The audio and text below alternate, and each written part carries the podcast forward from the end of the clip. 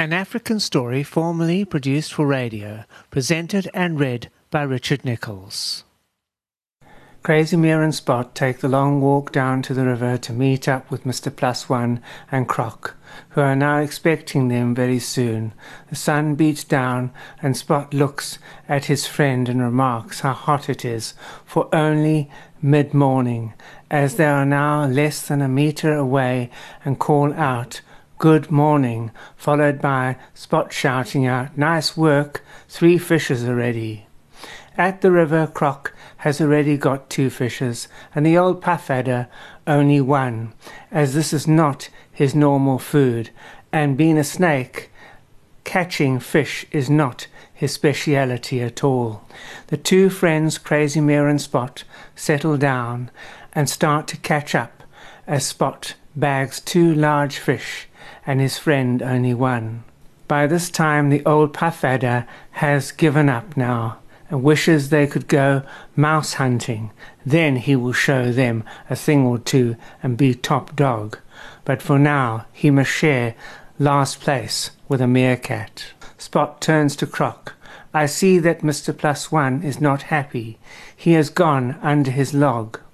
There was silence for a while, and then Croc turns to Spot and replies, Just leave well alone.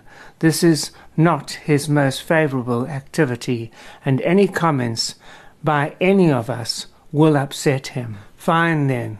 Will he share in the feast at the end of the day? asked Spot. But no reply was given, so he continued fishing and left well alone. On the other end of the park, under the old oak tree were Sky and family, his larger family, as in Wild Eyes and Cloud, his father, and Anne and Mary, were gone hunting, and they were followed by Mr. Pink and three cubs. Mr. Pink was turning out to be a great friend and playmate to Sky's boys, Jadu and Rainmaker and Longtail. They had all been on the hunt now for two hours, and have so far caught one rabbit.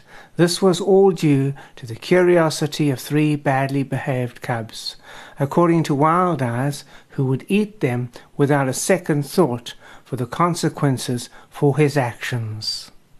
The rabbit did not go very far as Cloud and Wild Eyes finished it off before anyone could share in the snack, as would be the human term for the meal relative to the size of the cats involved in the feeding frenzy.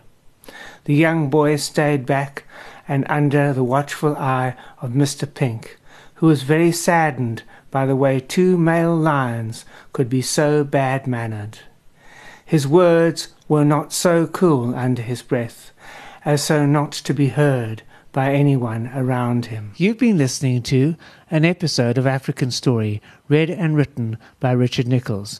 Join me again for another exciting installment of African Story coming soon.